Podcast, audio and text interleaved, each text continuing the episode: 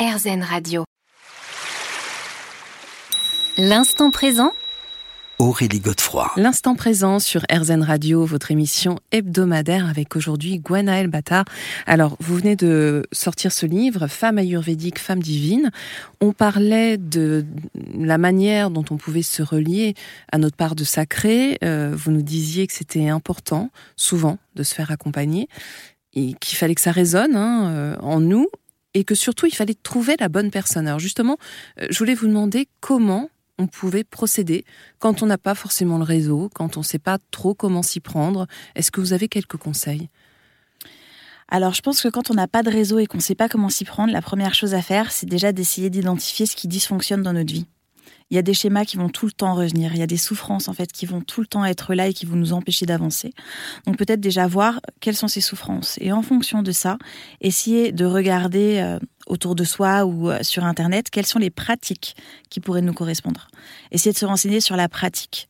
Après, pour pouvoir trouver un thérapeute ou un praticien euh, qui nous accompagne correctement, là c'est vraiment difficile, ça va être de l'expérience. Hmm. On ne peut pas savoir tant qu'on n'a pas testé. Hmm. Donc je pense qu'il faut pas hésiter à y aller, mais toujours en ayant euh, quand même du recul et de l'objectivité pour soi. Il faut que la pratique et l'accompagnement proposé répondent à nos besoins. Hmm.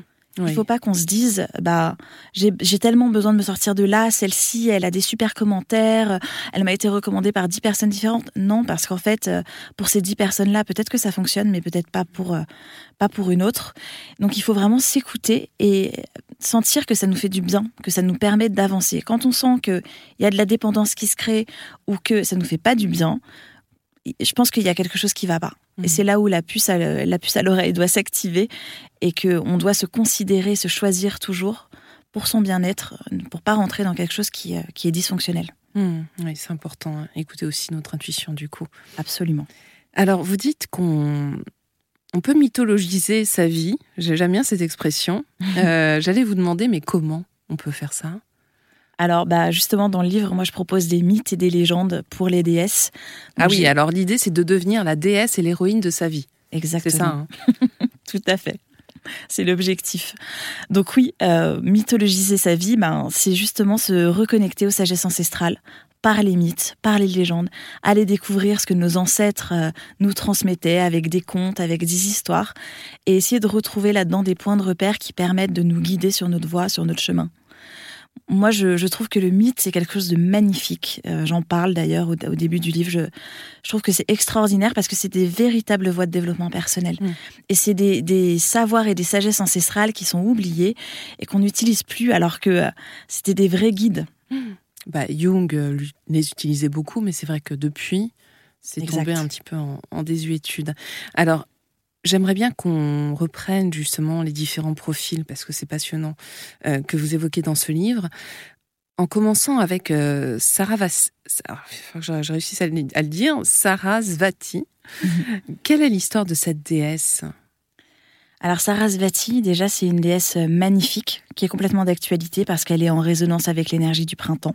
Ah. Ouais. C'est euh, une déesse en fait des arts, euh, c'est beaucoup la déesse de l'expression, des mantras, de la musique, de, toutes ces choses-là. Donc, euh, de l'écriture. Enfin, c'est une déesse de sagesse. En tout cas, elle est là pour transmettre de la connaissance. Son histoire, c'est que euh, Brahma, en fait, avait, avait envie de, de, créer le monde. Il trouvait que tout était chaotique et il savait pas comment gérer tout ça. Et il s'est mis en profonde méditation en se disant qu'il allait essayer de trouver une solution à ça. Et il a fait apparaître, en fait, sa part féminine, qui est Sarasvati. Et avec Sarasvati, il a décidé en fait de donner naissance à un monde euh, magnifique avec tout type de créatures. Et Sarasvati, elle est en fait représentée avec euh, un instrument de musique qui est une vina. Et on dit en fait que justement avec les vibrations de son instrument, elle a réharmonisé le monde. Mmh.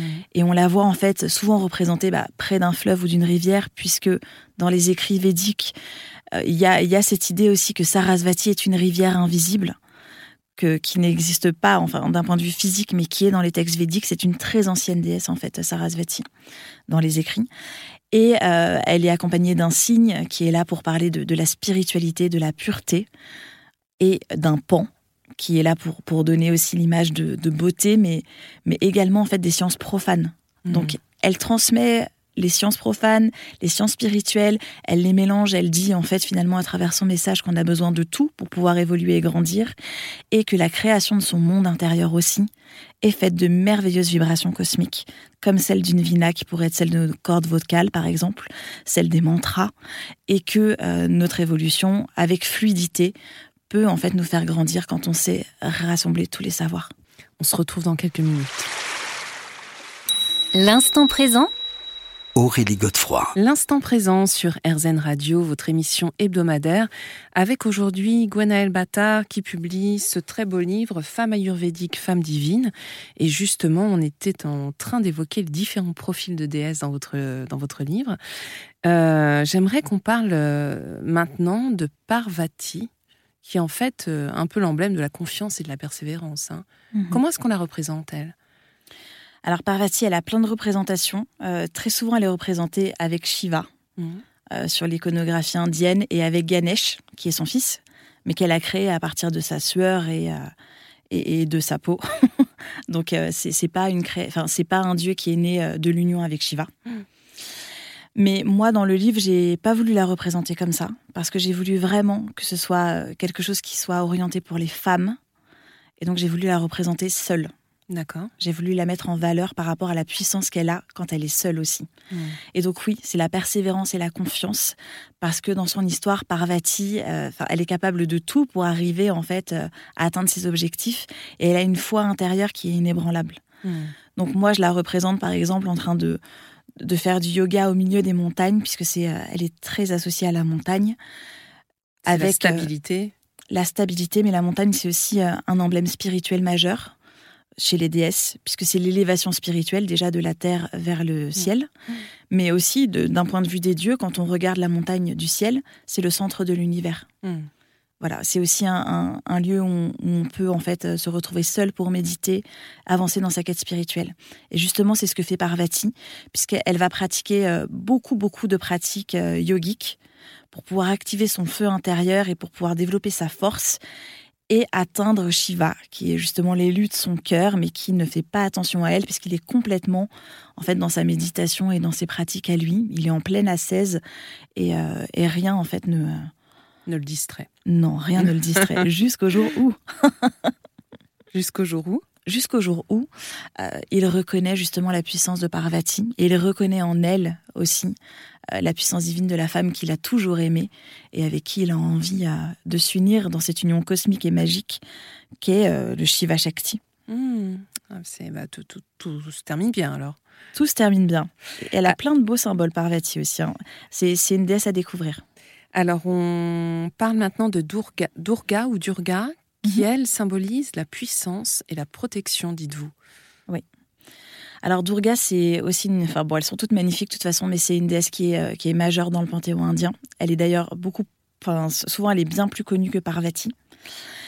Alors que, bon, euh, c'est aussi en fait une parèdre de Shiva. Durga, en fait, elle est là pour euh, tuer les démons et, nous libérer en fait de, de, tout ce qui va ce qui va nous empêcher dans notre évolution. C'est une déesse de protection, c'est une déesse guerrière qui va chevaucher un lion. Mmh. Ça aussi, c'est très fort dans la symbolique parce que le lion, on pense que c'est un peu une figure masculine. Hein. Avec notre, notre esprit occidental, on se dit c'est un animal euh, de voilà, qui est là pour. Euh. Mais en fait, le lion, c'est euh, justement l'animal de la Shakti. Mmh. Et alors, on la, on la trouve figurée donc sur ce lion, vous dites, et physiquement, est-ce qu'il y a d'autres symboles qui l'accompagnent? Physiquement, c'est une déesse qui est absolument magnifique. Elle est aussi dans les montagnes donc important aussi euh, la partie spirituelle. Elle a de nombreux attributs qui lui ont été offerts par les dieux parce qu'elle doit sauver le monde de différents démons et notamment d'un démon qui s'appelle Mahishasura, qui est un démon buffle. Hmm. Donc elle va avoir le trident de Shiva, elle va avoir plein de choses comme ça. Elle va être équipée. Hein. Elle va être super équipée, ouais. ok. Et Kali, alors, euh, transformation, évolution, c'est magnifique cette thématique. Ouais. Bah, Kali, elle est fascinante. Alors là, pour le coup, euh, c'est une déesse qui est vraiment fascinante. Elle est euh, physiquement, normalement, elle fait peur. C'est une des seules déesses qui est vraiment maigre aussi. Elle est émaciée. Euh, elle a des griffes. Euh, elle, a, elle a des crocs. Elle a un troisième œil qui ressemble en fait à un vagin plein de sang. Ouais, elle a une, une, jupe de bras humain, elle a un collier de, crâne, enfin voilà. Elle est effrayante. Et elle, c'est la déesse du temps aussi. Elle est là pour nous apprendre qu'en fait, tout est cyclique et que la révolution intérieure se fait quand on décide de laisser partir l'ancien pour accueillir le nouveau. Il y a pas Donc le lâcher prise. Hein. Ouais, tout à fait. Mais il n'y a pas plus emblématique par rapport à la période que nous traversons que Kali. Hmm. Elle est vraiment en phase en fait avec tous les changements planétaires qui sont en place. On se retrouve dans quelques minutes pour explorer ensemble la suite de ce panthéon de divinités. L'instant présent Aurélie Godefroy. L'instant présent sur RZN Radio, votre émission hebdomadaire, aujourd'hui en compagnie de Gwenaël Bata, qui publie Femme ayurvédique, femme divine, c'est au courrier du livre. Alors on poursuit notre balade dans ce panthéon avec toutes ces déesses auxquelles on peut aussi s'identifier. Qu'en est-il de Ganga, qui symbolise la fluidité et la fertilité? Alors Ganga, c'est la déesse du Gange.